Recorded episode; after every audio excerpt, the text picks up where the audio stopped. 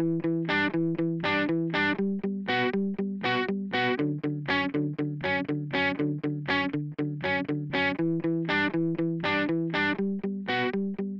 and welcome to today's episode of Fixing Healthcare. I am one of your hosts, Jeremy Corr, also host of the Popular New Books and Medicine podcast and CEO of Executive Podcast Solutions. With me is Dr. Robert Pearl. For 18 years, Robert was the CEO of the Permanente Medical Group, the nation's largest physician group. He is currently a Forbes contributor, a professor at both the Stanford University School of Medicine and Business, an author of the best-selling books Mistreated, Why We Think We're Getting Good Health Care and Why We're Usually Wrong, and Uncaring, How the Culture of Medicine Kills Doctors and Patients. All profits go to Doctors Without Borders. If you want information on a broad range of healthcare topics, you can visit his website, robertpearlmd.com. This season focuses on the complex issue of end of life. Our guest today is Rabbi Melanie Aron. She did her rabbinic training at the Hebrew Union College. She served as the senior rabbi at Congregation Shir Hadash from 1990 to 2021 when she became Rabbi Emerita. She served as the chair of the Union for Reform Judaism's Committee on Adult Jewish Learning. Good morning, Rabbi Aron. It's a privilege to have you on our Fixing Healthcare podcast. Thank you. As you know, this is season nine, and it focuses on end of life issues. I invited you as a Jewish scholar and an expert in Reform Judaism to offer your thoughts on this complex and ethically uncertain area of medicine. Where you feel comfortable, please express other views, whether from conservative Orthodox Judaism or other religions. I think that will be useful to our listening audience. And I thought that this morning we might take what some would call a Talmudic approach, beginning with what seems to be clear answers and then dissecting them apart as a means to get to the heart of these challenging ethical and moral concerns. I know as a rabbi, you often provide spiritual support to people at the end of their lives. And I also know that you sat on multiple hospital ethics committees. So let me begin by asking Does Reform Judaism have a point of view on doctors helping people with intolerable pain and a strong desire to end their sufferings, to end their lives? So it's very interesting that you ask the question in this way because for many, many years, the reform movement, along with conservative and Orthodox scholars, opposed any kind of intervention that would speed the end of life. This is because of the great value that Judaism places on life, all life, and even questionable life. Um, life where you don't know if somebody is still alive, one can violate the Sabbath to try to save their lives, even if somebody is seems likely to die soon. What's really interesting, though, is that last year the reform movement offered a new responsa, a new response to a question asked that kind of loosens that stance in some ways. And I think there are a couple of different things that contributed to that. Um, one is that this is no longer just theoretical, that there are laws in uh, more than several states in Canada, which is part of our catchment as the Central Conference of American Rabbis, and in Europe that do allow for assisted suicide, um, physician involvement in end of life, whatever you want to call it, in certain circumstances. So the reform movement has said when we have new knowledge, sometimes we change our position. And two examples of that one has to do with those who are deaf, who were considered um, in earlier generations not competent. But once people realized that one could communicate with the deaf, that status was changed in Jewish law, even among the Orthodox. Um, similarly, there was a lot of hesitation around transplant, but the Orthodox rabbinate, the chief rabbi of Israel, has endorsed um, transplants now. And that has really changed Israeli society's attitude. So here too, we begin to see a change in attitude, um, but it's tentative and it's guarded in certain ways.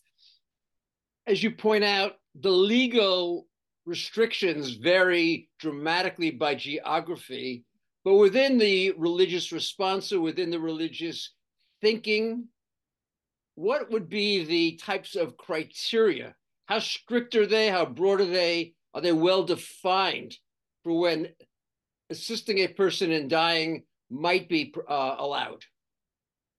they are well defined and they draw on a tradition of interpreting certain stories that are told in the Talmud, which was a, a very important code that was part of the development of Jewish law. Um, so that they're talking about instances where a person is terminally ill. They're talking about instances where a person can give consent. Um, and they're also talking about instances where all of the societal supports that would prevent somebody being forced into this decision are present. So, um, in the responsa, they talk about the difference between Canada and the United States. And we know that even in Canada, things are not perfect in this regard. But because life is valued in an ultimate kind of way, they don't want a person's life used as a means. Um, they don't want people being forced into this decision because of fear of medical debt, because they're getting inadequate care, um, because they feel an obligation to their family to make life easier for their family. They want all of those supports to be in place so a person can make a true decision that ending their life at this point is what they both desire and in their interest. It comes in part from a number of, of different places. One is when people were sentenced to death in a capital crime, there was still an effort to provide them with comfort so they could have what the rabbis called a mitayafa, uh, a nice death, meaning a painless death or a death without um, overly much anxiety. Um, Rashi, a famous commentator, says sheyamut maher, that they should die quickly. And we need to understand that in the medieval period, it was sort of assumed that someone would die if they were terminally ill in three days, maybe five days. Maimonides, a physician and rabbi, thought the outside limit was 20 days. But now we have very different circumstances where people can be in a dying situation for a much longer period of time. To that end, and you raise some really fascinating insights about this end of life and the suffering that's there. When someone is in the ICU and they clearly will never regain a semblance of what we think of as function, they'll be bedridden, fed through a tube, unable to control their bladder, bowels, unable to speak. We often keep them intubated for long periods of time, stick needles into them constantly, disrupt their sleep so they become delirious. Is this a form of treatment or is it a type of torture that might not have been tolerated from an ethical perspective? I'm speaking now by some of the commentators in the past. So, Judaism draws a distinction between those things that hasten death and those things that prevent the natural process of death. And I think some of the interventions that you're speaking about have been viewed by some rabbis, at least, as interventions that don't meet the criteria of not intervening to prevent death. Um, in the Talmud, these are very simple things. If somebody is kept alive by the noise of a wood chopper outside their window because it allows them to focus, you stop the wood chopper if someone is being kept alive in great pain because the rabbis are praying for them not to die, there's a famous story of Rabbi Yehuda Hanassi, a great rabbi who had terrible pain, and his maidservant recognized better than the rabbis that he was in a process of dying and should be allowed to complete that process. So she picks up a vessel, she smashes it on the ground. The loud noise interrupts the rabbis from praying. Rabbi Yehuda dies, and she is praised um, for that action. So we do have a tradition of not forcing people to um, have futile treatment. Um, the way it's expressed is there's treatment that may um, remedy some problem, but if it doesn't cure the underlying disease process that is leading to their death, they are not required to take that treatment. Um, and so that allows a certain amount of control. I know you and I have both spoken about family circumstances where we have seen people that we love have very extended periods where they're in this sort of limbo um, and possibly not what they would have chosen, but once somebody has passed the point of choosing, it becomes very difficult to act. So, Judaism and the reform movement encourages people to speak with their families, to um, make the uh, appropriate legal um, actions that will allow someone else to make that decision for them if they become uh, mentally incompetent or unable to speak their own minds. You mentioned before the change in the science for most of the 5,000 years of history or the more recent time period up to maybe 100 years ago. There was very little that we could do to keep people alive at the end of life. And that, as you noted, has changed dramatically. That now raises another question, which is how do we define life? And since, as you said at the start of this discussion, that the ability to save a life has been a core value of Judaism across history, I would think there has to be some type of new definition for how we think of being alive, whether that's externally imposed or internally derived from the individual. Is are do you have thoughts about how we redefine life? Well, there's sort of two aspects to this. One is a very clinical definition of death. Um, you know, is it respiration? Um, is it heartbeat? Is it respiration and heart? Is it the brain? Is it the brain stem? And there's quite a bit of literature on this topic. And um, most rabbis, even Orthodox rabbis, have come to accept the medical definition of brain death. The danger in deciding that someone's quality of life is not sufficient to um, make it worth living is the implications of that for some of the people who live with disabilities. And I know there's a great deal of concern in the disabled community that their lives will be defined somehow as not worth living. And that is not um, consistent with the Jewish attitude that any moment of life is of great value. It's been interesting to me that um, when people have studied those who have chosen to um, be involved in this assisted dying, it's often not the fear of pain itself, which is what is often discussed, um, but other kinds of fear, uh, loss of autonomy, loss of dignity. Um, and this loss of control. And it's been interesting to me that many people, and I even had this experience with a family in our congregation, once they went through the legal processes that would enable them to take control of the dying process, they didn't need to actually do it.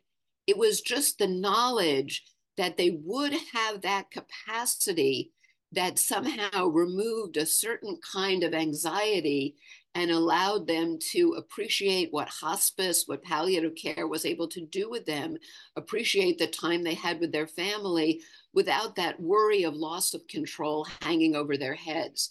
Um, and, and that's a very interesting kind of argument um, for this physician assistance um, in ending a person's li- in a person's life.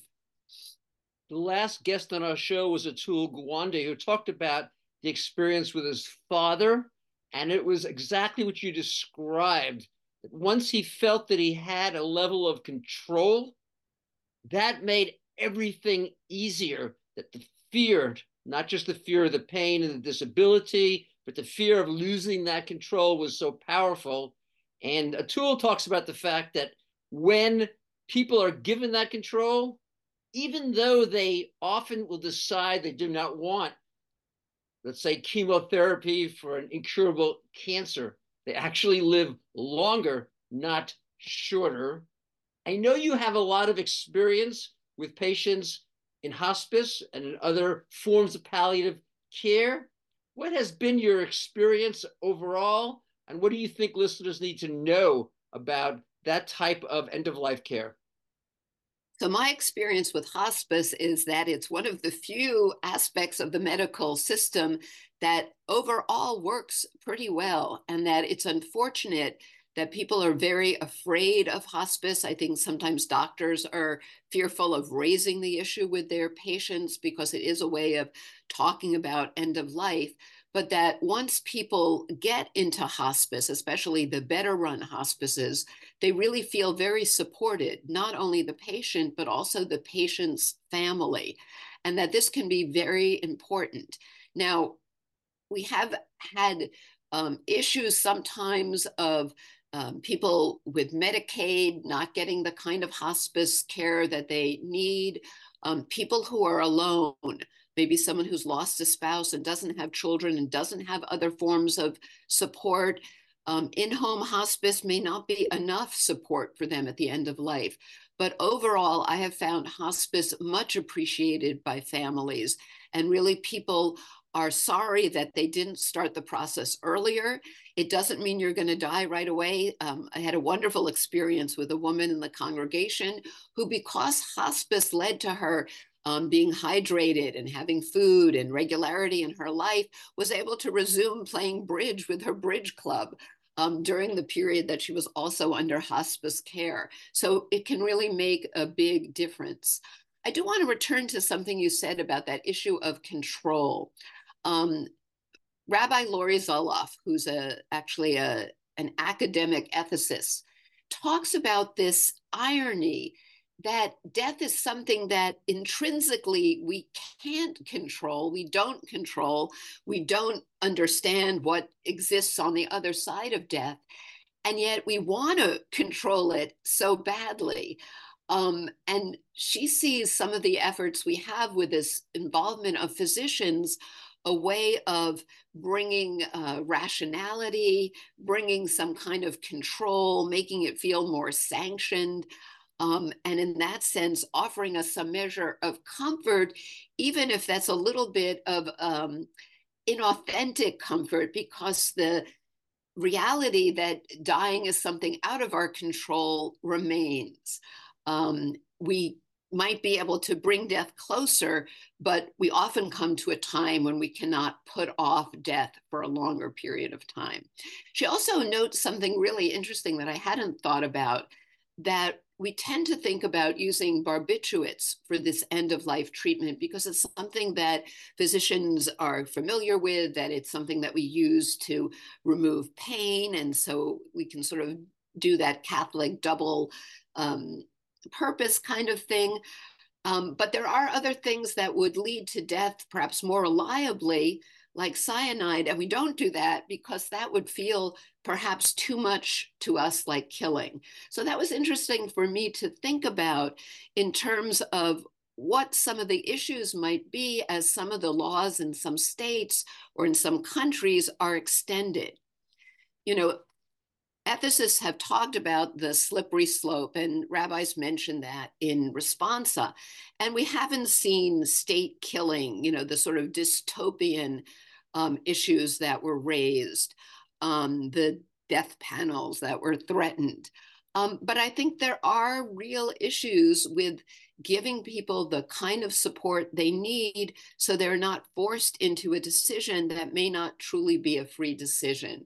And my time in Brooklyn with a community that was not as affluent as some Jewish communities, where people ended up in public hospitals, Coney Island Hospital, which I believe has been closed since, um, that were not so wonderful might be nudged in a direction, and that nudging would be viewed as very inappropriate by the point of view of Jewish law.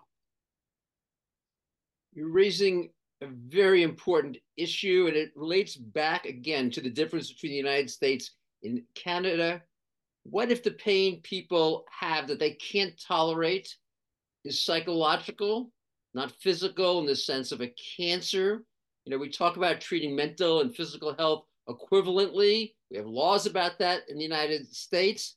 Let's say relative to, prof- to profound depression, and people want to end the pain they're experiencing every day. They've tried treatments. How do we assess the appropriateness, again, from an ethical and a moral perspective, not a legal one, of helping them to terminate their life if that is what they've decided is the best for themselves? That's a very current question. I'm sure uh, many of those listening read the article in the New York Times about someone who had a, a long standing issue with anorexia. Um, and sometimes when individuals have committed suicide, one source of comfort for the family is to understand that mental illness, like physical illness, comes with a certain morbidity. Some number of people will die given the state of treatment at this time, just like some number of cancer patients will not respond well to the treatments that we have. So, too, some number of people who suffer mental illness will not respond to the treatments such as we have them now. I think from an ethical point of view, though, this is much more difficult, and it was not included in the recent reform responsa because there's that whole question of competence in making a decision. How much of the decision is clouded by the illness that is not well treated? And to what extent can you call it a, a free and informed decision? Um, and I think that it's one of the tragedies of the limitations both of our knowledge in mental health and also in the state of the mental health care system in the United States, which remains so inadequate that for many people, that seems like the only way forward. Um, it was a very touching article in the New York Times. I think we can respond to it emotionally, but I think there's also a concern about where that would go um, in terms of recognizing depression. Um, there's also articles of people choosing to go to other countries because there are other countries that accept that as a status, or people um, shopping around for doctors so that they can get somebody to sign for them, even if the, the real issue for them is mental illness and not a physical illness or a terminal illness. So I respond to that emotionally, but I'm very hesitant to see us move forward until we have a much better system in place to support people, to support their families. Let me move to another topic, which is Alzheimer's disease. Mm. I, being of sound mind, now say that once I can't recognize my family, should I develop Alzheimer's, I don't want to live. I put it into a legal document. I get agreement from my family members. Do you see any way that ethically, that at the moment that this occurs, that my wishes could be granted? So what's tricky about that is that people's minds change over time.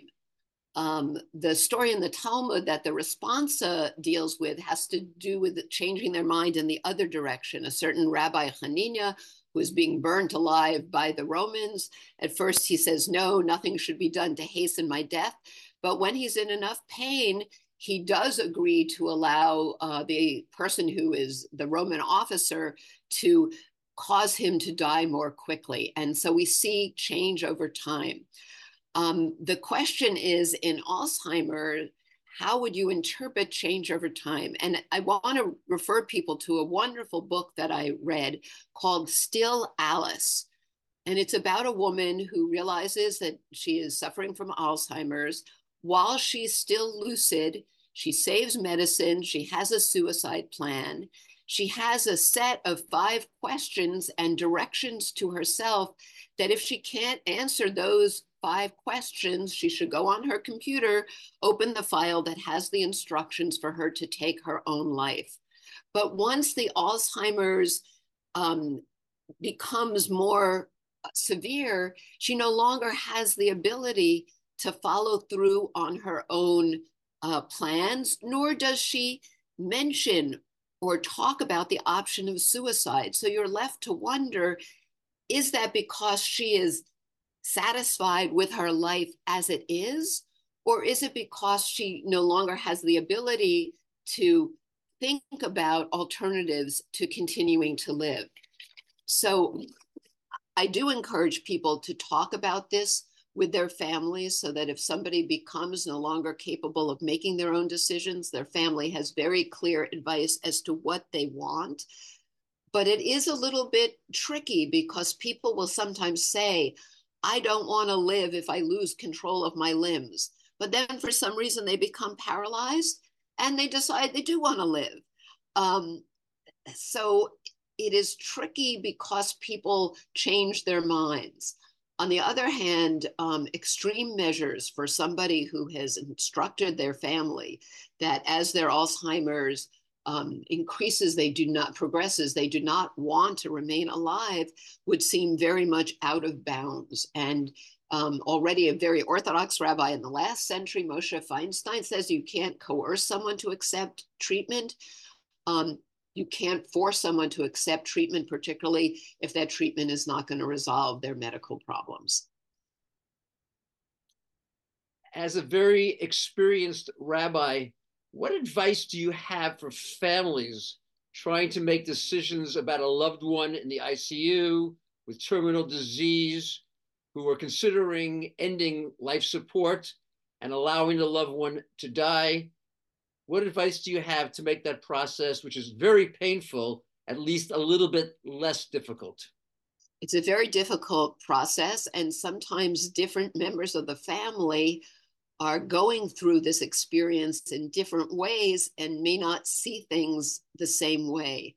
Um, having a facilitator help with those conversations whether that's the chaplain at the hospital, whether that's a clergy person the family has had a relationship with. Some physicians are willing to take that road, take that role, or nurse practitioners. But to help the family clarify, first of all, what is the situation of their family member? many people see you know icus on television and people go home afterwards and they don't realize how unlikely that is for someone who is in the ICU in the situation that you describe. Um, it helps to talk about the person um, when they were alive and had capacity and what they expressed that they would like. And then for the family, sometimes to take a little bit of time to consider um, their own feelings and to come to some kind of agreement so that they are all together in this um, that helps avoid later problems. It's also the time to talk about the possibility of an organ um, being used in a transplant. And people have found great meaning in that. Even over these last couple of months of the very difficult situation in Israel with this young people who are dying, being able to offer an organ for transplant has been meaningful to families who are suffering a loss. So it's the time to talk about it if they haven't talked about it before, if they haven't gotten direction, um, to have a facilitated conversation, to understand really what the prognosis is likely to be so that they can make an informed decision. As a rabbi, what did you learn about end of life issues through your experience that you wish you had known at the start of your rabbinate? Well, one thing um, that would have been helpful is the um, the difficulty in people coming back from very serious medical issues. And I think understanding that a little bit better early on um, might have been helpful. Um, helping people sort out the values of the family versus the values of other people involved in the treatment. We had a horrible situation with a child with meningitis who probably very quickly it was clear was not going to have any continuation of life. And yet, because of certain interference, was kept on life support for a very long period of time. And at that point, I didn't have the understanding to um, bring people together and to face what was really happening. I think also over the years, I've become more and more convinced that it's so important to have programs while people are still well, while people are um, still able to make decisions to talk about the ways that they can inform their family of what they want and that this is a mercy to their family. People say, oh, especially sometimes when people are ill, they say, my family doesn't really want to hear about dying, but they do want to hear about what you want. And they want to be clear that they can follow your instructions, that they can do what you would have wanted them to do. Um, so that as difficult it is uh, often when somebody is is really ill to talk about end of life it is really a mercy to the family to be able to talk about it. You mentioned the difficulty about people coming back from serious illness. What did you mean about that? Um once there is really no brain activity that person is not going to come out of that coma um, and I think we we don't necessarily always have a realistic picture of that. And sometimes, you know, there are stories about this or that. Um, and it it's very human to hope that your situation is going to be different than everybody else's and something really um, out, outstanding is going to happen in this situation but I think the the medical knowledge we have now indicates that that isn't going to happen, and that we need to face the reality um, when we have a loved one in that situation. What do you believe that religion can teach clinicians about how to provide more compassionate medical care at the end of life? Well, that's a, a great question. So, what do I wish that physicians knew? I think it's helpful for physicians as they get to know their patients, especially patients with serious illness, to get a sense of what the patient believes and what the patient thinks should happen if things go in a negative direction.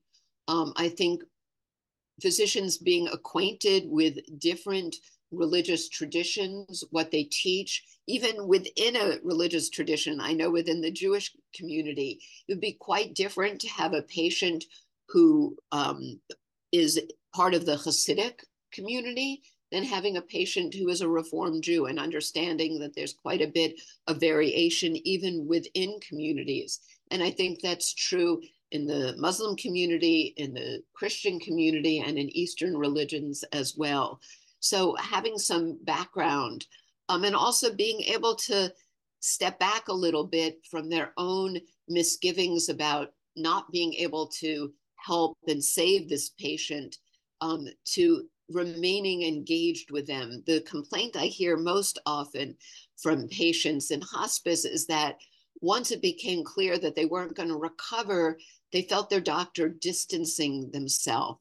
And I think that they appreciate the caring, even if it's not curing, on behalf of the physician. I know you've done a lot of work with leaders of other religions, broad numbers of individuals. Have you been able to have these types of detailed and difficult conversations with them about end of life issues? And how much common view have you been able to achieve? Um, so I have had more conversations um, with different religious traditions on beginning of life issues. Um, but I think it's important to recognize that there are religious differences in what people believe about when life starts and when life ends, um, and the role of the physician, um, the role of prayer, um, and I don't know that the purpose of interfaith dialogue on these issues is to come to a common understanding so much as it is to understand difference and to allow an understanding of another religion to illuminate your own understanding of your religion. And I think that's where I found it most helpful. That is, talking to Christians, I've gotten a deeper understanding of Judaism because their concepts, their conceptual world is somewhat different. Um, talking to Muslims about the Hadith, the tradition that parallels our oral law, has given me more of an understanding of different ways one can understand law developing over the centuries. So I don't think it's so much to find a common answer, but to learn about differences, to have those differences illuminate your own understanding and also to be respectful, and especially in the United States, where we have a tradition of separation of church and state, to enable families to be guided by their own religious tradition and not to have that codified in any way in American law. Allowing it for, in our example, for assisted suicide is not requiring families to go down that road. And that would be a violation of religious freedom because for some people, that would be an offense against their religious beliefs. Do you see many people who maybe were atheist or non religious uh, their entire life, or maybe just non practicing, look to find uh, faith in God or some sense of spirituality in their final days? Um, I've seen people go through phases in their life. Um, sometimes it's about an aging process less than it is confronting their death. Um, I have heard from Jews a little wistfulness at their Christian friends who are sometimes so sure of a life in the world to come, whereas Judaism is more vague as to whether we're going to be resurrected at the end of history or our souls return to the reservoir of being and perhaps are reissued into other bodies. Um, there's less certainty. Judaism has stressed behavior and allowed people, even the great rabbis, to have different views. Um, but I do think people go through phases in which religion becomes more important to them. Young children are very interested in issues about life and death and what happens after we die. And then we become busy with life and we have children and jobs and so forth. But that part of our life comes to an end. And then sometimes we do return to wondering about some of these really big questions. And I have seen that in empty nesters, in baby boomers who maybe were not so interested or involved during their quote active years, who come round to wondering once again about these questions. My sister's a Lutheran pastor, and her first job out of seminary was to be a hospital chaplain. Um, she worked alongside people as they approached end of life and their families. She was also often there for families too who were at a hospital for an unexpected death, such as a child that passed away in a car accident. I have so much respect and, and, admiration for her, having had a job that has to be filled with so much sadness and difficult conversations. Um, can you share your thoughts on the role of the religious leader, such as pastor or rabbi, in the hospital setting and its importance to both patients and their family members? So, what's different about being a, a pastor or chaplain in a hospital setting um, is that often you are the chaplain to everybody who you meet or who comes in during a certain period of time. So when I was a chaplain at Children's Hospital in Cincinnati, I might have Jewish patients, but I also had a lot of Christian patients. Um, because if I was the chaplain on the floor, I was there to help them as well. And I think, um, I would imagine your sisters had that experience as well. Um, you're there to meet them where they are, not to impose your beliefs on them, but to help them through what can be a really horrible experience, as with a sudden death um, as with the loss of someone who's very close and dear to a family. Um, I found sometimes as a hospital chaplain, I'd be interested in hearing your sister's experiences with this. You were also the chaplain to the staff. Um, that oftentimes nurses have become very involved with the patient and the family, that physicians also could be sometimes just caught off guard by their strong feelings in a particular situation so that you served the entire hospital community. And you were a presence who was patient, who was not doing something. Um, you know, a lot of younger patients particularly appreciated that I wasn't coming at them with needles or pokes or sticks or anything. They could sit in my lap while they had blood drawn if, you know, that was what they wanted to do. Um, you're there in a different kind of way. The um, non anxious presence that you can provide for people can sometimes help them to find a moment of calm in the midst of a very difficult time. To follow up on this, uh, you know, people often come to religious leaders at the most difficult times in their lives, such as, you know, end of life or with the death of a child unexpectedly, as I mentioned. And I think about my sister or you in these hospital chaplain roles. Um, how do you and, and, and people in these situations, religious leaders, chaplains, etc., manage working with so much death, sadness, and grief as part of your job without it taking too much of a toll on your own mental health? So that's a great question. And I know the clergy who went through the worst of COVID um, really suffered from this overwhelm of all the sad and difficult circumstances. People who were chaplains after 9 11 also had a very difficult time. So some of it is self care. Um, some of it is having a group with whom you can share, who can sort of be chaplains to you. Um, it was very important when I was a chaplain at Children's Hospital that we all got together and talked about our experiences. But the other side of it is, as opposed to being at a cocktail party, you are having very deep and meaningful conversations with people. You are meeting soul to soul. And there is something very rich about that experience even if it's painful.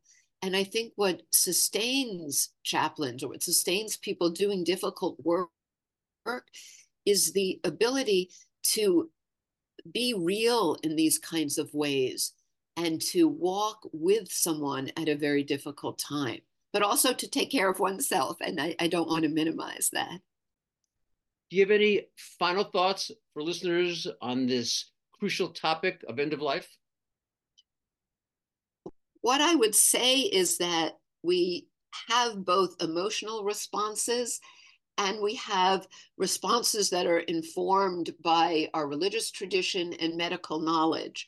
Um, when my father was very ill, there was a, an emotional response to what he was going through.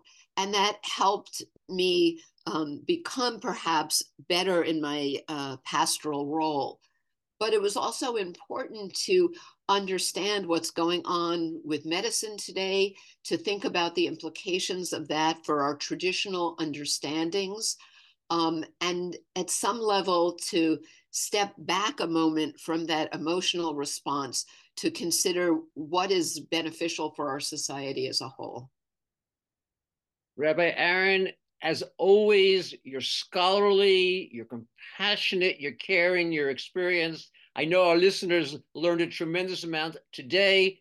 Thank you so much for being on Fixing Healthcare. Thank you so much for including me. We hope you enjoyed this podcast and will tell your friends and colleagues about it. Please subscribe to Fixing Healthcare on Apple Podcasts, Spotify, your favorite podcast app. If you like the show, please rate it five stars and leave a review. Visit our website, fixinghealthcarepodcast.com, and follow us on LinkedIn, Facebook, and Twitter at Fixing HC Podcast. Thank you for listening to Fixing Healthcare with Dr. Robert Pearl and Jeremy Corr. Have a great day.